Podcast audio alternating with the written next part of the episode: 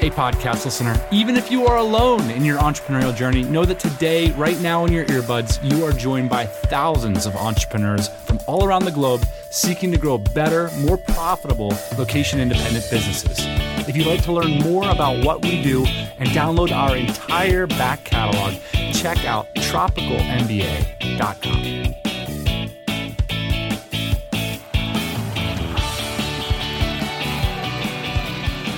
Welcome back to the pod, everybody. This one requires very little introduction. It's built, it's an episode designed for those of you, and I know it's a very large percentage who are avid readers. And for the rest of you who are looking to find some interesting new reads to read more in the coming year, we've done some work on your behalf. It's the return of a regular series where we review our favorite books of the last year. And we didn't do one last year, so we're just going to call this one our favorite books of the pandemic. And in order to create this episode, we've enlisted the help of a much requested and returning guest. My name is Kyla Gardner, and I'm an author and writer. The last time I was on the show would have been December 2019. Um, we unfortunately talked about the dark side of travel. Careful what you wish for. um, I'm still running my nonfiction Kindle business. So those are kind of like how to self helpy books, and those have been paying my bills for the last four or five years. But I've always dreamed of being a fiction author. So last time we spoke, I was probably working on Guru, which is this digital nomad thriller that is currently sitting in the top drawer of my desk. I bet you could sell it. a listener of the show would pay you money for that draft. Right, There's no question about it. I'm still hopeful that one day I'll dust it off and get it out there. But so I've been focused on writing suspense fiction, which is like domestic psychological thrillers, kind of like a Gone Girl type thing. So I've written three of those in the past year, um, and that's been going really well. And my pen name is Kyla Sharp. And I got one right here on my desk, The Lies She Sold. Yeah. Tell us a little bit about how that business model works. What's the game plan for folks who want to write fiction? It sounds like you're making it work. Like this is going to be, this is what you do for business. I think a lot of people think being a fiction author is about knocking it out of the park, getting lucky, and you're one in a thousand people, but it doesn't seem like that's your approach. Yeah, that's definitely the trad publishing model. Um, and that's getting less and less common as those publishing houses shrink and have less money and are really just banking on like one Oprah book club book per year. And everybody else kind of gets forgotten, gets no marketing budget. Um, so self publishing has really changed all of that. And there's so many people making so much money from fiction. Obviously, anyone can self publish, so it has a bad rap. And there's a lot of junk out there as well. But sometimes you can't tell the quality difference because people hire professional editors, they get professional cover designers, they run it through their readers to make sure everything is makes sense and they don't have typos, and then they self-publish it and they get 70% of those royalties from Amazon instead of trad publishing, you have to pay back your advance and you might be getting like 5%. What does it take to make six figures writing fiction in a self-publishing model? Definitely writing fast, I think. That's the majority of people making good money is they're not writing a book every 5 years. It's more like maybe 3 to 10 per year depending on the genre. But if someone buys one of your books and they like it, they'll buy everything you've written. So you really want to start building up that backlist and then that's how you're making um, that scalable money. And is 100% of your income through book sales? Just books, yeah. I've heard of some people who do uh, like merchandise as well through Etsy, t shirts or mugs or things like that. Um, but yeah, mostly books. Well, congratulations for making the dream uh, come true in your case. You. Pretty amazing. Um, we've always been a really bookish podcast, books inspired the TMBA. And one of our traditions is to come on and talk about our favorite books of the past year. Uh, we skipped last year, so today we're going to do our favorite books of the pandemic. We each brought five, but I'm assuming we're going to drop extras as we go along. So I'll defer to you, Kyla, to get us kicked off. Um, before you jump into your list of five books, I'm wondering if, if you could describe your reading habits through the pandemic and if anything changed about them or, you know, any kind of like backstory as to how you were reading these books that you really enjoyed. So before the pandemic, I was a nomad. That meant mostly reading on my Kindle, which will do. I don't mind it, but I don't love it. So, getting settled here in Melbourne, Australia, I have so much loved getting back into the library because I love like checking out 20 books, but then I also don't have to store those books. When I'm done, I can just give them back. So I've been reading a ton of paperback books over the pandemic and for we were in and out of so many lockdowns as everywhere was. So for a while I had to do kind of like you call them, you reserve a book, you go click and collect it. I love paper books, so I've really enjoyed that. And then I think just being stuck at home, I've been reading a lot. So, what about you? I wrote down a couple things. Uh, the first is, yeah, I've been I've been reading real books. My Kindle has been out of batteries for six months, and I don't care. I don't have a bookshelf. I have stacks like around the room. I'm, I'm surrounded by stacks of books. I really like that. I've used the pandemic. Typically, my reading style, I'll call it like um, cheap at home master's levels deep dives. So I'll like find a topic or an author, and I'll just buy or get everything and just kind of graze. I've been really quick to like get rid of books that are supposedly good. Like I read The Psychology of Money, I read The Beginning of Infinity, like a lot of these kind of, and I was just like, nah, it's not my thing. I even remember calling up our mutual friend Taylor Pearson, like in chapter four of The Beginning of Infinity, which people in Silicon Valley are raving about right now. And I was like, I don't know what this book is. What's the. It's just like Mimi right now. It's like, it's a heady book that is supposed to like, you know, enlighten you to the true nature of the universe, and then you can build a good startup like Naval. It's like Mimi right now. It's like it's a heady book that is supposed to like, you know, enlighten you to the true nature of the universe, and then you can build a good startup like Naval. And, and so then you like, can build a good this. startup, right? the, the point of reaching nirvana. Yeah, one hundred percent. So I picked this book up, and I'm, you know, I'm gonna get through it. I, you know and I call Taylor Pearson on chapter four and I'm like, Do you think it's okay if I just put this book down? Because I'm pretty sure I'm not picking up what it's laying down. And he actually agreed with me. So it's kind of cool. Um, actually, a few of the books I'm going to share today were Taylor Pearson recommendations. Another regular guest on the show. Uh, just as an overview, some of the deep dives I went on during the pandemic were golf, pandemics, long term relationships, business management, chess, crypto, and talk therapy. So I'm going to try to pull out a few different books, my favorites from these categories. Also, the final thing I'll mention is business books still suck. Like every time we do this, we're like, why aren't there more business books on this list? I tried, I looked at all the top 10 lists. They're not that good. My business book that I'm going to talk about today is not a business book at all. And we'll see what we mean what I mean by when we get to that. I also think a lot of the best content in the business world these days is showing up on Twitter, in forums, and in blog posts. And yeah, it's just not showing up in these books lists. A lot of the best ones we've covered in the rereadables and in previous episodes, so we'll link to all those. A lot of the books that I'm going to mention, I listen to on Audible. I think that Audible is becoming a larger percentage of my overall reading habits. And I'm not 100% sure of why that's the case. I just think it's convenient. Most books have audible versions now. I think that might be part of it. Like a lot of the books I used to read, like you could only get them in Kindle or paperback. Now it seems like authors are going to the extra mile to make that audiobook because it does seem to be a really important part of the marketplace now. All right. So um, before you list your first book, was there any methodology that you used to select your favorite books of the last two years?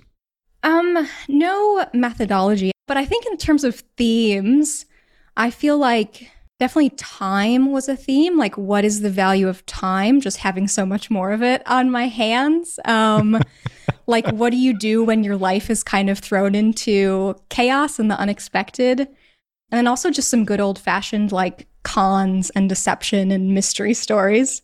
Nice. Well, let's hear about it. I'm excited to, to fill out my library. All right. So, my first book is called Bitcoin Widow on brand. Got some crypto in there. This wow. is a memoir by the Canadian Jennifer Robertson. And I would say this isn't so much a book that can be enjoyed on its own, but you kind of have to view it as a primary text in a larger mystery. So, for some background, Jennifer Robertson was married to Gerald Cotten, who was the founder of Canada's largest Bitcoin exchange called Quadriga CX. And in 2018, he mysteriously died in India. And with that, all of the $200 million of his customers' money disappeared. So, people think he didn't die. They think Jennifer Robertson, his wife, was in on it. There have been so many documentaries and podcasts revealing this mystery and all the twists and turns that have been really good. I listened to Exit Scam. There's also a death in crypto land. There's some docos. I'm pretty sure Netflix is making a documentary about this for later this year, so then it will be everywhere. So this definitely was a scam. And Gerald Cotten, he had created Ponzi schemes on the internet since he was like 15 And he had pulled a ton of exit scams where he, the company shut down and he disappeared with everyone's money. So people thought there's no way his wife isn't in on this. She was there in India when he died. She was traveling around the world with him on their private jet, their huge yacht, and staying in the nicest hotels in the world. Like, there's no way. So she's never spoken to the media. She's been this kind of quiet and suspicious character throughout this whole thing. And this memoir is her finally telling her side of it, which is really fascinating to hear because when you come at it from the side of the conspiracy theorists in these podcasts, you really see any little detail like, oh, she changed her name a couple times. That's really mysterious. But then in her book, she says, well, this is actually why I did it. And it's just kind of boring and not that interesting. And there's so many things like that. So it's just really interesting to hear her side and then also how she went through this of, her husband mysteriously dies when they're like 30 years old in India, all of a sudden. Then she finds out he's been running this huge scam. Then she's pulled into it as people think she was in on it and he's really alive and she's hiding the secrets. The courts take everything from her and then she's living in her parents' attic again with no money. So it's just, it's a really fascinating perspective to see those two sides of this is a crazy conspiracy versus I had no idea and these are just some like boring coincidences from my side. It sounds amazing. And it does feel like with the rise of narrative podcasting, like every production company wants to get their hands on a story like this. During the pandemic, I also listened to a bunch of these sort of intrigue, th- thriller, mystery stuff, and absolutely awesome. So, did you do it? I don't know. You'll have to decide for yourself. So immediately after the pandemic uh, started, I started reading books about like the Spanish flu and doomsday kind of scenarios and stuff. And everybody has like sort of a memory. It reminds me, you know, of when my parents and grandparents would talk about the JFK assassination or 9 11 uh, when I was in university. And in this case, I do remember these surreal moments of I was driving across the desert near Big Bend National Park. So if you can imagine these sort of like epic expanses with these jagged mountains and there's no civilization out there. And I'm listening to the BBC World Report talk about this global pandemic and I was living in my own movie scene. it was I couldn't believe it. Everybody has that kind of memory and it was very stark for me. So I came home from this camping trip and started kind of getting my hand on a bunch of books. And one that kind of sticks out to me, there was a lot of informational books about the Spanish influenza that were very interesting, but there was this fictional account called One Second After, and it's by William Forstchen. The setup is that there is a an electromagnetic pulse attack, which basically is an attack that shuts down the electricity, uh, hypothetically, in a country the idea is well, what would happen one second after? And then what would happen the next day? And what would be the first things that start to break down in society? And we all sort of saw the beginnings of that with, hey, there's no food in the grocery store. That's a thing. Like I've got enough food at home, but I'm concerned. And we were all sort of playing these scenarios forward. And actually fast forward to the next year in Austin, Texas, and we had an ice storm that was so severe that Austinites finally ate all their COVID stashes. Everybody went out and got like a bunch of black beans and stuff. We all ate that stuff. I have friends who didn't have power for seven days, didn't have water for seven days. And we were very close to this scenario where Texans were going to take to the streets and start looting stores. You could feel it in the streets. It was very close. And since March 2020, the world has been much more interested in disaster response, prepping, like all these topics are really hot. But one of the interesting conclusions, I think, of this book, One Second After, which is a book that has its problems, but it's American centric. Interesting in that the conclusion isn't to be really well prepared on your homestead with like a bomb shelter. The conclusion is that you need to understand tribes and leadership and hierarchies because a lot of the fact that we can just go to a grocery store and get whatever we want hides over the fact that at the core, we are people who require leadership. We require togetherness in order to face challenges. And just because you have a lot of guns and ammunition doesn't mean you can mow down 25 people who band together to come for your resources. So if you're interested in scenarios about what might happen if society were to break down, I recommend one second after. That reminds me of is it The Stand by Stephen King? Is that his pandemic apocalyptic one? It's a great book. It might have even been in one of these episodes. Uh, Right. for me, what gets my goat is like that moment, like in what's that uh, zombie movie? Uh, 28 days later? That's it 28 days later. So there you go one second after 28 days Yeah. later.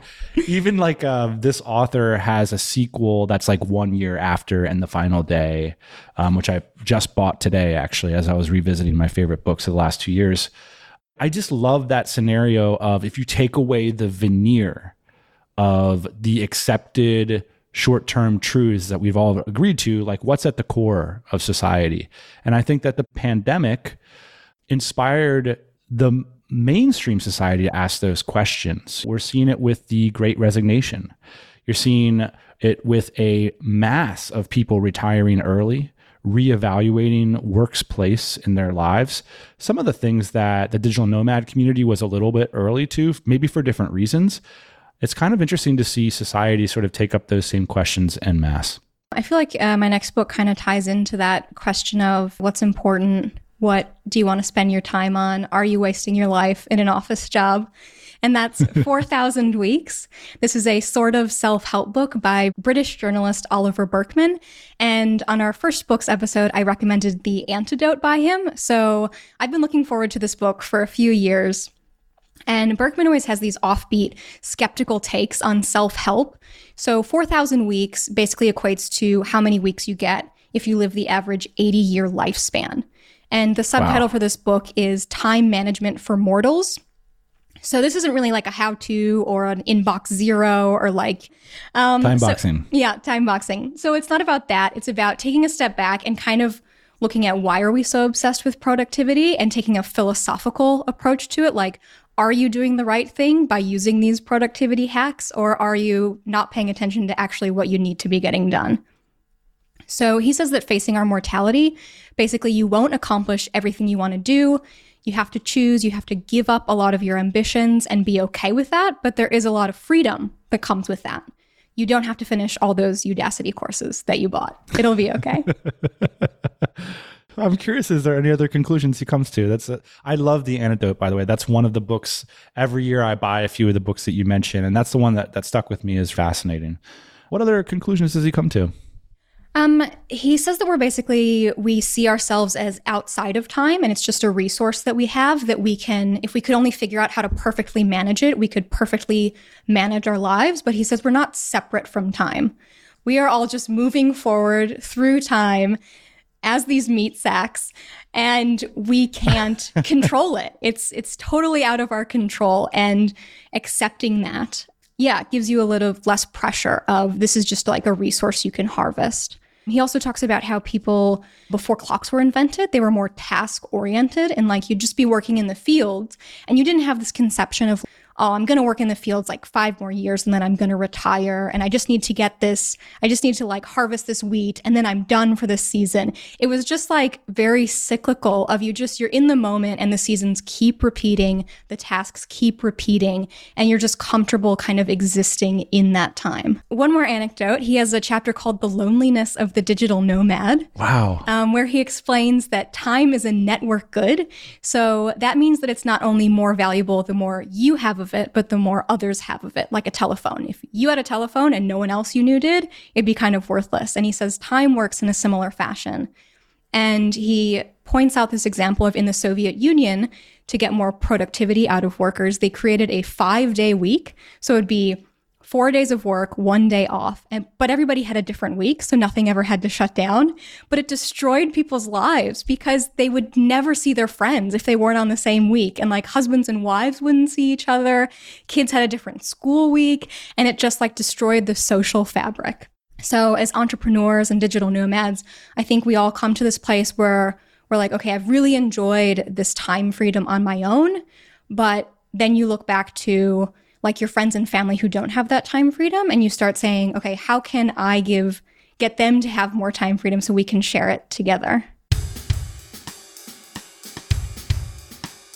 If you need help getting control of your email inbox, this is for you. That's right, this episode is brought to you by the team at mailmanhq.com.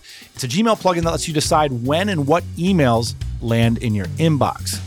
Many of our listeners spend a huge portion of their days inside of their inbox, and if you're one of them, pay close attention to the next 30 seconds. See, Mailman allows you to set up your own emailing schedule on both your personal and work Gmail accounts such that all incoming emails are collected and delivered to your inbox as per the schedule you set up. That's in batches, so nothing drops in between.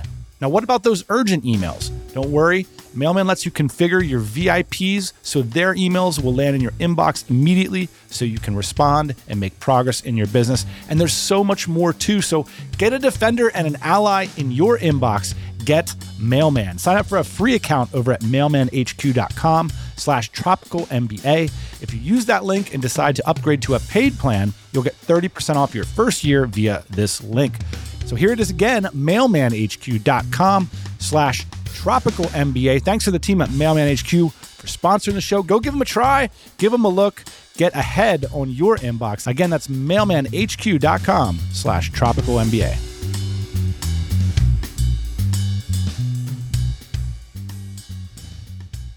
Let's talk about time for my next book. Um, if we want to talk about time anxiety, uh, one of the most impressive books that I've read in the past two years was a book by Neal Stephenson. it's called Cryptonomicon. Uh, and this book is like digital nomad adjacent as well.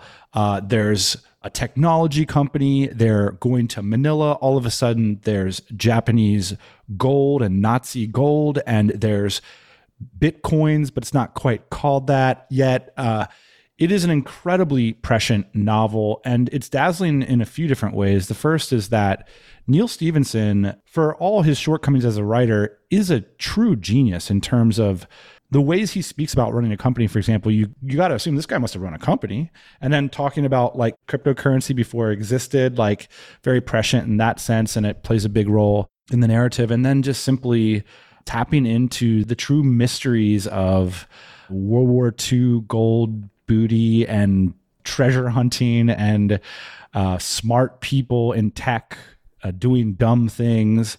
Um, and it's absolute tour de force of seeing the future and trying to get a piece of it. And I think that's a big part of being an entrepreneur and having a great time while you're doing it. Uh, plenty of adventures along the way.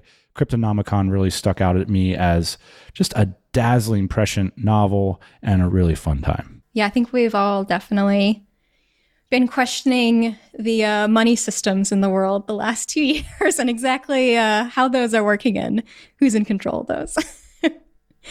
yeah, Cryptonomicon was published in 1999, so I hadn't even graduated high school yet. And uh, Neal Stephenson already saw it as an inevitability that cryptography would be an absolutely critical technology. And essentially, the, the core narrative in the book is following the history of cryptography. So the founder of cryptography, Alan Turing, is a character in the book. And the reason the World War II gold is part of the narrative is that intercepting and decoding communications between the combatants was a critical innovation that led to the Allies being able to win the war. That's the narrative in the novel but also is the technology that we're going to build the future on top of. So following that uh, technology throughout the book, and uh, it's just utterly fascinating and really cool. And you cannot believe this guy saw all this in 1999. So very cool. Love a good fiction recommendation. I've got a novel for my next one as well The Glass Kingdom by Lawrence Osborne. He's a British novelist and travel writer, and he's often called the modern day Graham Greene, who's known uh, most famously for The Quiet American in uh, Saigon, Vietnam. So, the Glass Kingdom takes place in Bangkok, and the Glass Kingdom itself is this huge, aging, decaying condo building, the type that you see all over the city where they were in their prime quite a while ago, but now they could really use a good power washing, but they definitely draw in these strange characters who are in Bangkok for the longer term. Um, I was one of those people for a while, so no, no judgment. On the lam, as Lawrence would say, yeah. right on the lam. So it uh, the novel follows an American woman who's uh, absconded with stolen money. She's hiding out. She's on the lam. She meets other expats on the lam. a mysterious Thai woman as well who she befriends. And the actual plot of the book is kind of meandering, not like a super tight crime plot. It's a bit mysterious. Um, but the best part of the book is the atmosphere. Osborne is also called a master of atmosphere. And reading this book during the pandemic, I was really missing Bangkok. It's one of my favorite cities in the world. And like escaping into this book is you're just dropped directly in the city of Bangkok and the way he has those smells of like the fresh monsoon. He talks about the geckos and monitor lizards that are crawling all around this condo building. There's political unrest in the streets, constant construction. And he also just captures so well the type of expats who live in Bangkok, but also uh, the Thai people as well. So it's just a really beautiful book in terms of setting absolutely love Lawrence Osborne. I've read a bunch of his books, and you can even watch him on YouTube. He'll, he's on like some food TV shows and stuff. He's like a, a long term kind of linen suit wearing expat in the style of Graham Greene. And uh, yeah, I'm so glad that you brought up uh, him and that book. He also has a, a lot of wonderful essays and articles online that you can can read about Lawrence Osborne. Absolutely fantastic.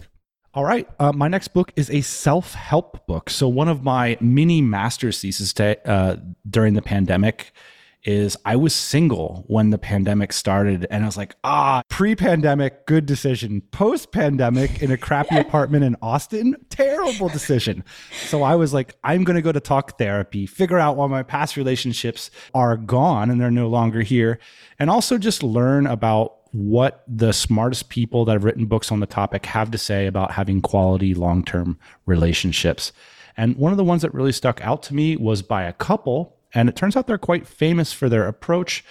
The book is called Getting the Love You Want A Guide for Couples, the third edition, and is narrated by the authors really wonderful book that combines a lot of the principles that I learned in talk therapy about getting in touch with your emotions, building a lexicon around how you're feeling rather than just girding over everything with ideas and what you think all the time, but really giving space for how you feel. A concept that is really new to me and I had to learn a lot about this and then how all that plays out in the context of a long term relationship, like what your attachment style is or how you communicate, what your communication styles is, and how we often misinterpret what our partner is saying because of previous experiences that we haven't fully dealt with.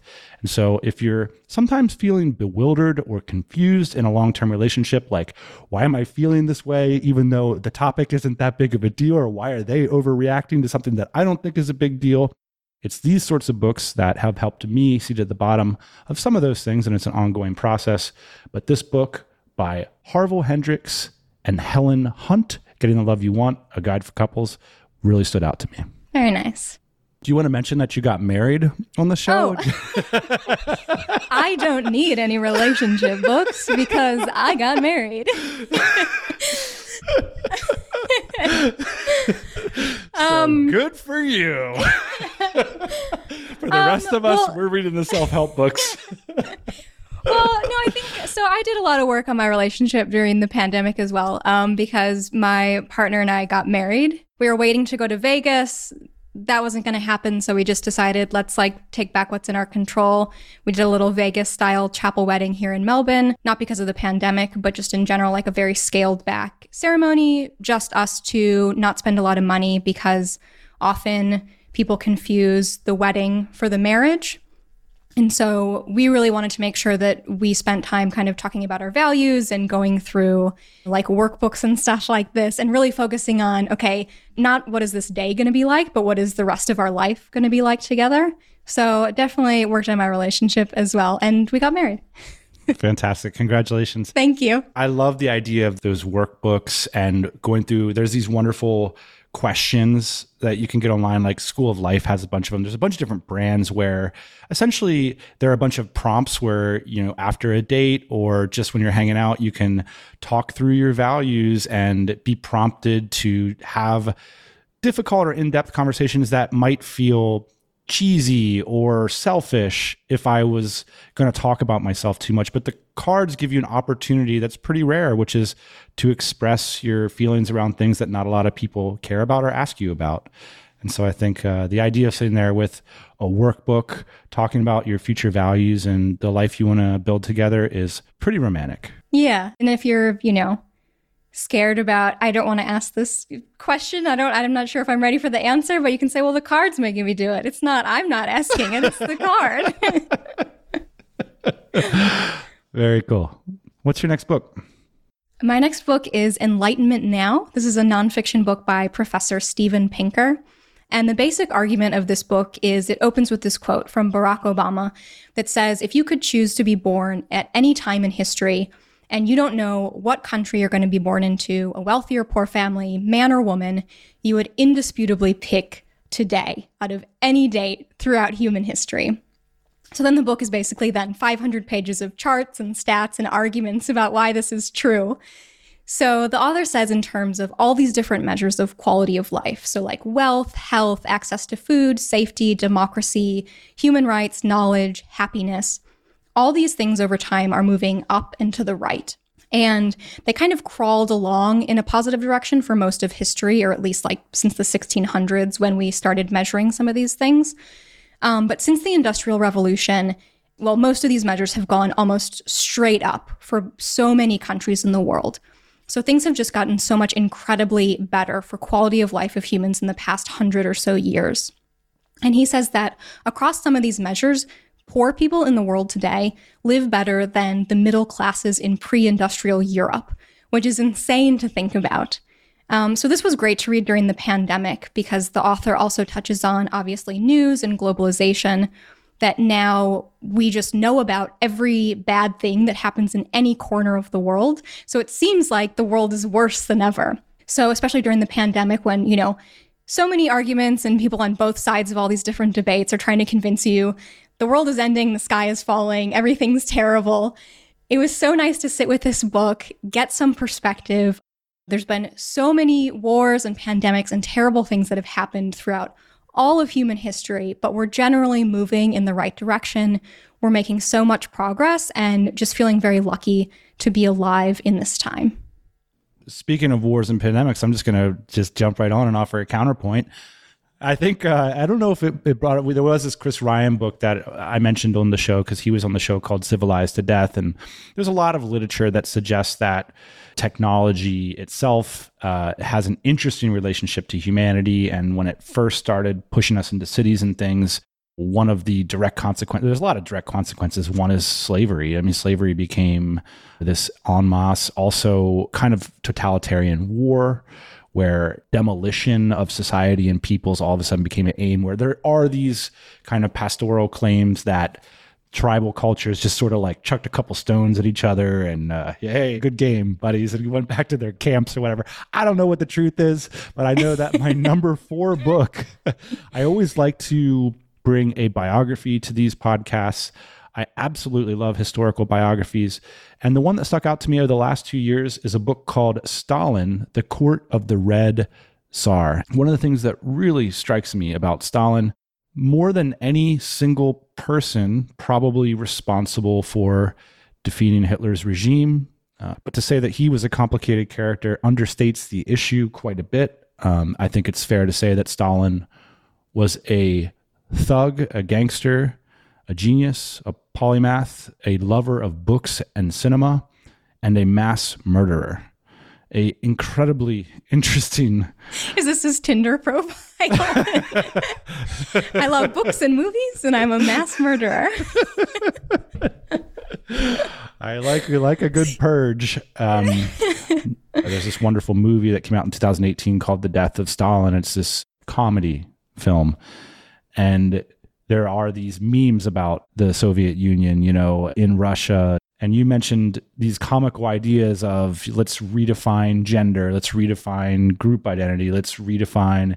Even recently, um, Putin gave an important speech where he was mocking the United States and their current confusion over issues of group identity and of wokeism and controlling what people can and can't say. And his basic point was is hey, in the Soviet Union, we have some experience with this sort of thing. And uh, to read about it and to recognize that these things all happened less than 100 years ago under the watching eyes of our relatives, some of whom are still alive, is shocking. And in the context of the pandemic, it's worth keeping in mind how quickly things can change, whether for the positive or for the negative, and to reflect on that concept and also to learn a great deal about still what I think is the most important story in human history, World War II, and to understand what led to victory there. Stalin, The Court of the Red Tsar, a stunning, stunning book. My last book is Any Ordinary Day which is by the Australian television journalist Leigh Sales. And this is nonfiction interviews interspersed with a bit of memoir by her. And the title refers to when any ordinary day in your life turns into the worst day in your life because of some freak accident, terrorist attack, wrong place, wrong time. And she writes about many of these events that have happened in Australia. So living here, I found it really interesting to learn about these news events that I hadn't heard of before, like a hostage situation inside a chocolate cafe in 2014. A 1997 mudslide that killed almost 20 people, a massacre in Tasmania, and then a medical student who survived 43 days in the Himalayas. All these really incredible and tragic stories. And she says, as a journalist, she talks to people on the worst day of their lives when these events happen and they're all over the news.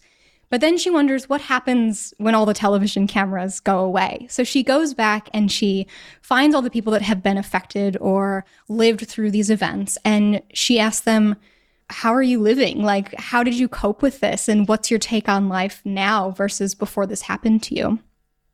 And it sounds like it could be a really depressing and dark book, but I think it's ultimately hopeful because you see that people do come out the other side of it. And she said, when people hear about these freak accidents, they always say, I could never survive that. I could never live through that. I don't know how anyone would come out the other side. And so, hearing from the people who do survive it and then go on to live a meaningful life is really inspiring. And I think a big lesson that she takes from it is that you really miss those ordinary days, those ones that might be considered boring. You've lived it a hundred times before, you're going to live it a thousand times in the future until it's taken away from you. So, really trying to appreciate those really mundane moments in life.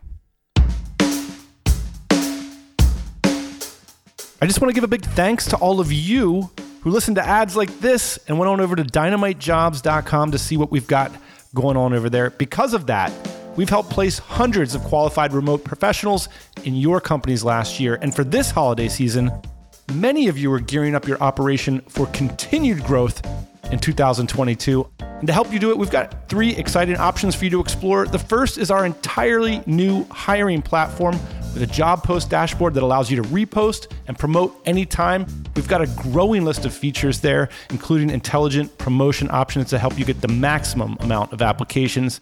We've also got our done for you service. If you're sick of sorting, assessing, and interviewing, you can hire our senior recruiting staff to do the heavy lifting on your behalf. They are experienced at identifying trajectory, alignment, salary fit, and much more. And the best part is, it's a flat fee. If you're hiring multiple times in 2022, we're offering bundles with steep discounts. Head on over to dynamitejobs.com and book a call to hear about that. And finally, we offer contract recruiting. That's right, a zero risk hiring option if you don't really know about the long term fit, or if you're looking for a partner to help take care of the legalities of hiring contractors we can do that for a monthly fee for the contractors that you bring on board. So let's grow together. If you're looking to grow your remote business, book a call with our team and find out today how Dynamite Jobs can help. You can find out about this and much more over at dynamitejobs.com slash remote recruiting. My final book is a business book, I'll say. It's the one that is the most businessy. The theme of the year, which we've talked about on the podcast, I talked about at DC Mexico City, for me was getting back to the basics. Basically, I knew what we needed to do in order to grow our next business. It wasn't some big tip or some amazing strategy. It was about working hard on the right sorts of things in simple fashion every single day, simply showing up it was very inspiring to me to see that the best in the world do this too. That Kobe Bryant, for example, was absolutely obsessed with his footwork. The simplicity of how he moved his feet was the base for everything he did on the basketball court. And I was actually genuinely surprised as I was trying to become a better golfer during the pandemic uh, that Tiger Woods would do the same thing. So the next book is the best Tiger Woods biography. I've read them all, Kyla. For here at your service, Tropical MBA listeners, it's called The Big Miss: My Years Coaching Tiger Woods. It's utterly fascinating in a world full of let's get hooked up to a computer, let's look at our analytics, let's talk about strategy, uh, let's drink green shakes three times a day. That fundamentally Tiger Woods focused on the things that even beginner golfers are loath to focus on, like alignment of toes, shoulders, and hips, of rebuilding the swing from the ground up, and that the greatest golfer of all time, by some margin, did those very basic things on a daily basis.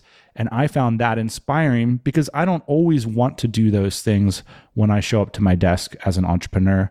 I want to find something clever to tweet on the internet. I want to read an article and say that it has business value. I want to redesign our website for the umpteenth time.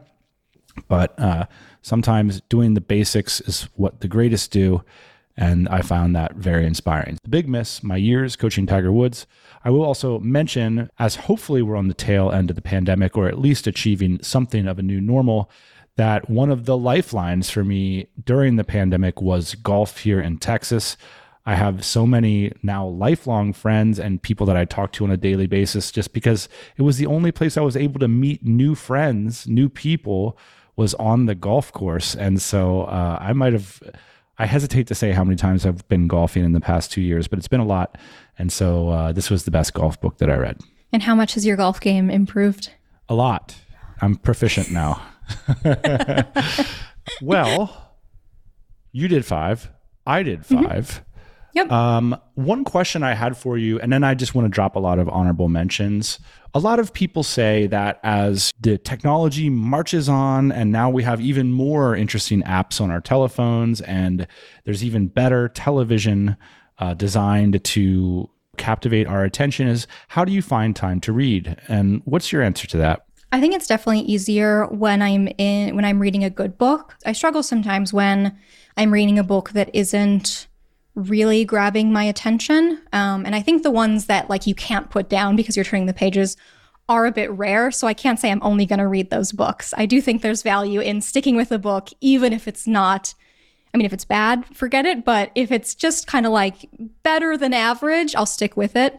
Um, like last week, I was reading this book that really just had me gripped, and I just wouldn't even open my laptop because I was like, this book is so much better than anything I could find on the internet. but now that I'm reading one that's like a little more middle of the road, I'm like, mm, what's what's going on on YouTube? so I don't know if that's helpful at all, but it's not easy for me. I still definitely struggle with it, and especially I've gone through ebbs and flows during the pandemic where sometimes I was feeling very stressed about things and it was more difficult to concentrate on a book. And then I would get really into reading for a stretch of time. So I feel like it's just kind of this natural cycle and it's not always perfect. Yeah. I, I thought of that when you mentioned going to the library, that I think uh, books have this place in culture as there's almost like a moral attachment to it. How many books did you read? Or, you know, are you a reader and all this kind of stuff? And it's like, I think you should feel as confident disposing of a book as you do a YouTube video. And if you take that grazing approach or going to the library, when I was a kid, I used to check out 35, 25, 15 books regularly. And I would graze. I would just graze, graze. And then you find one that captivates your attention. Um, I love that strategy. It's also, I look at my list and there's not a lot of hard books on my list. Um, a lot of these are books that I'm listening to while I'm taking walks, and I'm actually generating walks to listen. So it's it's sort of this uh, parallel thing where I love walking around, I love reflecting and thinking, and so I'm I'm listening to books as I generate walks, or I'm going for lunch, or I'm going to walk in some strange store where I have no intention to buy anything, but I just appreciate being in a weird department store and listening to a book about politics. Speaking of which, one book that really captivated my attention was Landslide, The Final Days of the Trump Presidency. This is an absolutely stunning book. My favorite book of the pandemic, Kyla, I didn't even list out yet, so I'm going to do it. This is from Taylor Pearson. It's called The Three Body Problem. Uh, they are making a television series about it.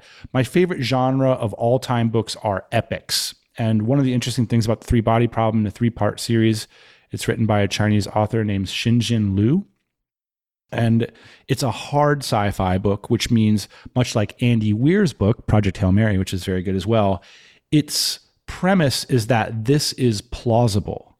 And the interesting thing about the three body problem is that it's sort of a soup to nuts story of what it would be to encounter an alien civilization and what the whole story of the universe could look like with that initial narrative impetus of oh my gosh there's an alien civilization coming to say what's up and like we got to figure like how would the earth react so there's that kind of pandemic feel at the beginning where it's like who's in charge? Like, is it China or America in charge? Or like, who's going to say what up when they show up? Like, are, are we going to let them stay for dinner? Like, what's the plan? And then how does it play out with the broader universe? How many other civilizations are there? How big is the universe? Um, and the author tries to use established physics and science to attempt to tell a plausible story. And it's really, really compelling.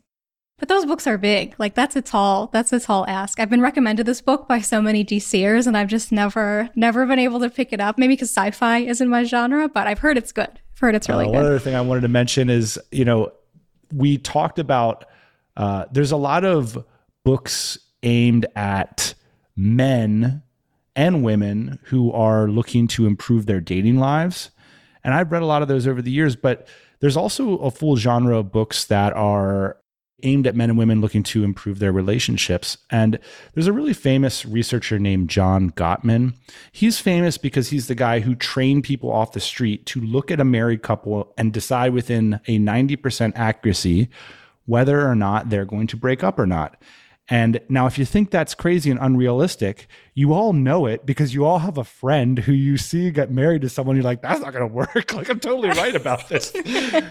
and um, John Gottman has written an amazing. A, he has a, a, large library of books, but one that really stuck out to me is called. It has a bad title, but it's called "The Man's Guide to Women." Um, but I actually found it quite revelatory in some of the things he was speaking about, um, and creating a really positive frame for how to be a better man in a traditional relationship. So I thought that was another good one to point to. Also, give a shout out to Jake Ryan. Crypto Asset Investing in the Age of Autonomy uh, was my favorite crypto related book, which I read a bunch. I really enjoy the way he dishes the goods, not just theory, in terms of how to construct a crypto portfolio. And then one more relating to therapy. And number one of my deep dives was a somewhat controversial book, but I found really fascinating nonetheless. It's called The Body Keeps the Score Brain, Mind, and Body in the Healing of Trauma. We've all had negative experiences that sort of stick with us in ways that we can't quite understand. And this book helps to peel back some of the layers to how the body works in regards to negative and traumatic experiences and some options for people on how to heal and how to have a more positive state of mind going forward. I forgot to do honorable mentions, but can pull some quickly from my Goodreads list. so while you're doing that, I want to mention that I emailed producer Jane, mm-hmm. and uh, you know, Jane is a, a, really big reader and writer as well. And I said, "Hey, what was one book that really stuck out to you?" She said, "The Second Sleep" by Robert Harris uh, which is described by The Guardian as an elegant post apocalyptic thriller on pandemic theme. Jane writes, producer Jane, here's a book that I really enjoyed during the lockdown. It's a novel set in dystopian future where an event called the apocalypse has plunged the world back into the dark ages. It's wonderfully claustrophobic and kind of mystical, which really suited that weird early COVID environment at the time. I was reading it where there was a 9 p.m. curfew in Thailand and the shelves were emptying at the 7 Eleven. Somehow it made the situation described in a novel more imaginable. It's also a mystery story which keeps you turning the pages. I think it's always a good sign when you can remember where you were when you read a book, and I remember looking forward to taking to the hammock on my balcony on a tropical island and entering this world Robert Harris conquers of a gloomy British village in the depths of winter. So that's the second sleep by Robert Harris. Any other shouts you want to give here before we cut off the episode? Yeah, I have a few. So my first one is The Least of Us. This is by Sam Quinones, I believe. So this is a follow up to his book that I believe won the Pulitzer Prize, Dreamland. Um, and Dreamland was about how the um, opiate crisis gripped America with this intersection of big pharma and doctors prescribing all these pain medications told being told that they weren't addictive and also so many small towns dying in America and how that came to be. So this follow up, he looks into fentanyl, which is the new opiate that people use, which is a synthetic heroin. And it's interesting because part of the reason that this became so popular is because it's so much cheaper and easier to make because you can create it in the lab instead of growing it. It kind of became like this FBA of drugs. Like you could just buy the ingredients you needed for fentanyl from China. It would be shipped to your house through like the postal service. And then you could just make it in your house as like a random person. It took the power away from these drug cartels in Mexico that controlled everything and really became this dispersed ecosystem. But then, of course, that meant that so many more people were getting hooked on this. And that's obviously very bad. And it's just an interesting follow up to the opioid crisis. Very cool. My next one is The Silent Listener by Lynn Yeowart. And I've really gotten into this genre in Australia called Outback Noir, which is these mysteries and detective stories that take place in like the desolate, deserty outback of Australia where the heat is oppressive and nothing can grow. Um, so I've read a lot of these books. Another good one is The Dry by Jane Harper. That's probably the most famous one that's been made into a movie, but that's definitely a genre that I would recommend reading. Um, this is another book I read in the lead up to my own wedding. One Perfect Day, The Selling of the American Wedding. And this is by Rebecca Mead. And this is a super fascinating look at how the wedding industrial complex has formed in the States. Um, you know, how diamonds were just invented by a jeweler who was good at marketing. Diamonds are forever. yes. it's not true love if you don't have a diamond. Um, and how, yeah, as, as soon as you say wedding, booking a reception hall goes from $3,000 to $20,000 and just kind of how this whole business came to be. So, very fascinating from an entrepreneurial standpoint as well. And one of the things I just want to ask you about before we go, but I'm just curious, you know, you are now a resident of Australia and it's a place that I've never been. Um, I'm curious if you could just tell us a little bit about what it's like to live in Australia and for folks that have it on their wish list to come visit someday. What's your perspective uh, having spent a few years there now? Yeah, um, I've definitely had a unique experience. Someone asked me the other day, "Oh, how are you enjoying Melbourne?" And then they said, "Oh, forget it," because we had the longest lockdown in the world at like 280 days or something. Um, so it's definitely not been the city at its best in terms of culture and restaurants and everything. Um, but I have always enjoyed visiting Australia, and I found, especially compared to the states, which is where I grew up, I feel like people are just more chill, very friendly. I appreciate the healthcare system a lot, um, though the taxes are very high, which is the opposite side of that coin. I love the like the crazy animals and there's really crazy flowers here. Like still when I go on my daily walk with my dog, I'm always like, that flower is so weird. It is so pretty. It's so bright. like two years into being here, I'm still amazed by like my surroundings and how beautiful and unique it is being on an island. No, that's good. That was a really cool little vignette into uh, finding a new home. So, Kyla Gardner, you always got a home here at the TMBA podcast. It's been too long. We appreciate you coming Thank by you. and uh, good luck continuing on with your fiction career. Can you let us know where we can find out more about you? Yeah, I have like a little online business card at kylagardner.com.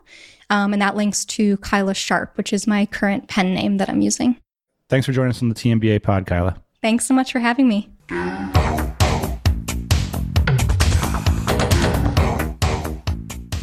Big Big shout out to Kyla Gardner for dropping by the show. Links to all the books we mentioned and also our rereadable series will be in the show notes. By the way, if you have a book related to business that you'd like us to do a rereadables on, I'd love to hear your suggestion. That's it for now. Check out Kyla's books on Amazon. That's it for this week. We'll be back next Thursday morning, 8 a.m. Eastern Time.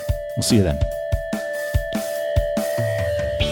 Hey, thanks for listening to the Tropical MBA podcast. You can go to tropicalmba.com, get access to hundreds of back episodes and all kinds of other goodies. Load up your iPod. That is the cheapest way to fly business class on your next international flight. We will see you next Thursday morning, 8 a.m. Eastern Standard Time.